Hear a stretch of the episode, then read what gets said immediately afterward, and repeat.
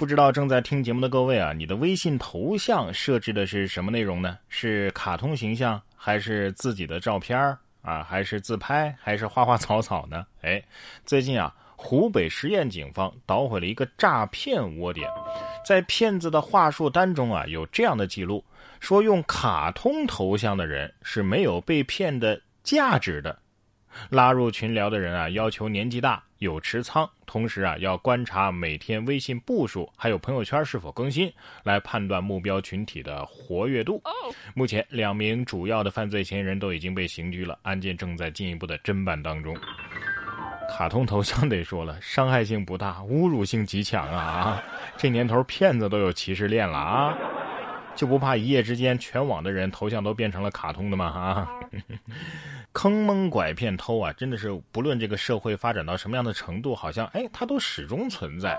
近日在河南的南阳啊，一位男子程某大白天的偷交警的遮阳伞，被路口的摄像头啊是全程拍了下来。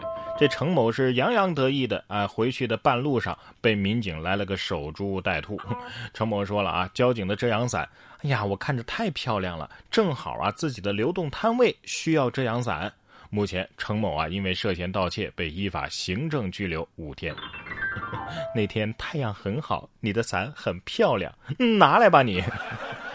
动作娴熟，有条不紊。听说银手镯也很漂亮，给你戴上一副吧。啊，高端的小偷往往都是用最朴素的方法这样逮捕自己，是吧？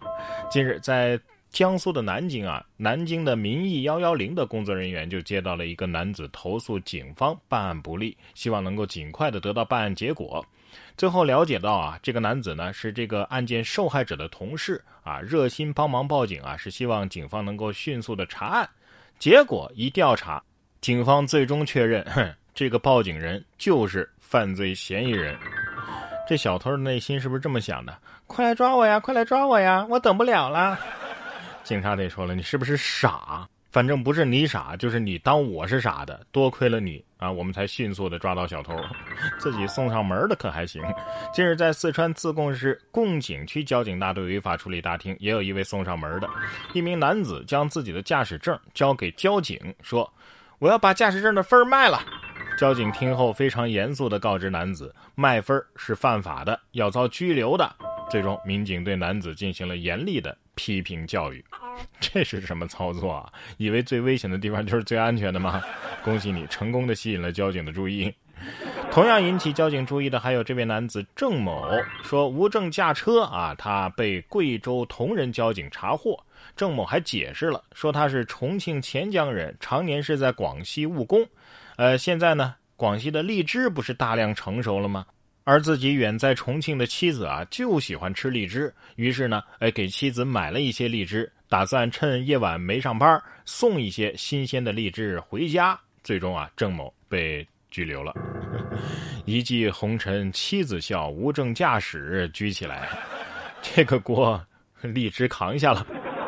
哥，现在已经不是杨贵妃那个时代了，这世上有一样东西叫顺丰，你不知道吗？这荔枝啊，吃多了上火，要不来根雪糕压压惊？今日，福建漳州的王女士啊，因为扁桃体发炎，一连几天啊，这个咽个口水都感到钻心的疼。最后啊，医生就建议她，你可以吃冰棒来缓解。呃，医生建议啊，虽然说吃冰棒啊能够缓解咽痛，但是一次也不可过量啊，必须保证肠胃功能正常的情况下使用。哦，妈妈快看，这可是医生说的呀！医生，我打听一下，这冰棒提前吃是不是能够起到预防的作用啊？反正我觉得我是生病了，只有刨冰、沙冰、雪奶、炒酸奶能治好了。这位小朋友，你是不是想跑出去买冰棍吃啊？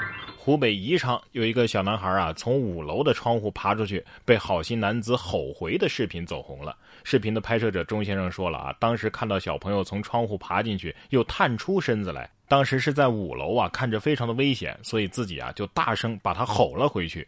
网友表示啊，可能这一声吼就拯救了一个家庭啊。干得漂亮啊！这一露头就吼啊，不然孩子爬到一半你再吼，他一害怕，那不是更危险吗？是不是？现在这孩子真的是三天不打上房揭瓦。哎，你说现在这些熊孩子都不恐高了吗？这楼层，我要是站在窗边，我我都能吓晕过去。哎，你别说，同样是把人给吓唬回去，有的地方做起来呢，就显得那么的迷惑。印尼警方啊，为了推行这个疫情的相关政策，就开始扮鬼吓唬外出的人。视频当中啊，这些警员用白布将自己给包裹起来，用沙哑的声音警告人们待在家中。其他警员啊，身着警服，举着巨大的疫苗道具，也配合着这鬼魂的姿势啊来摆 pose。他们说呀，我们这么做就是为了提醒人们。这操作也是绝了，脑洞有点太大了吧 哈！不过也可以说是很努力了啊，为了防疫是操碎了心。就是现在这警员不好当啊，还要演戏呀！演戏那是要靠演技的，而一个演员能够在演艺界有一席之地，那更得靠演技了。雷佳音这位演员啊，相信大家都有印象，在《长安十二时辰》这部剧当中，以精湛的演技给我们留下了深刻的印象。其实这部剧啊，是根据马伯庸的原著小说同名小说来改编的。呃，不管你是一集不落的全部追完了，还是只听过他的大名还没来得及看，我都推荐啊，你听一听我的原著解读。无论是在剧情还是人物塑造上，原著和影视剧啊是有着比较明显的差异的。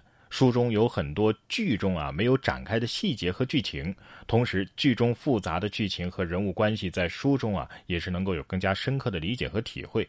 这本书的作者马伯庸素有文字鬼才之称，他擅长用推理对真实的史料进行解构和想象，将悬疑和历史巧妙地融合了起来，既有想象力又不乏真实性。而《长安十二时辰》呢，就是这样一部作品，让我们直呼过瘾。如果你想要感受那种原汁原味的啊拯救长安的故事，了解原著中风格迥异、个性鲜明的人物和更多剧中没有的剧情和细节，那绝对不能错过这本原著小说。而然哥读书会呢，之前就为大家更新了这部《长安十二时辰》的精读讲解，在这里我会带你发现更多剧情和更加饱满的人物。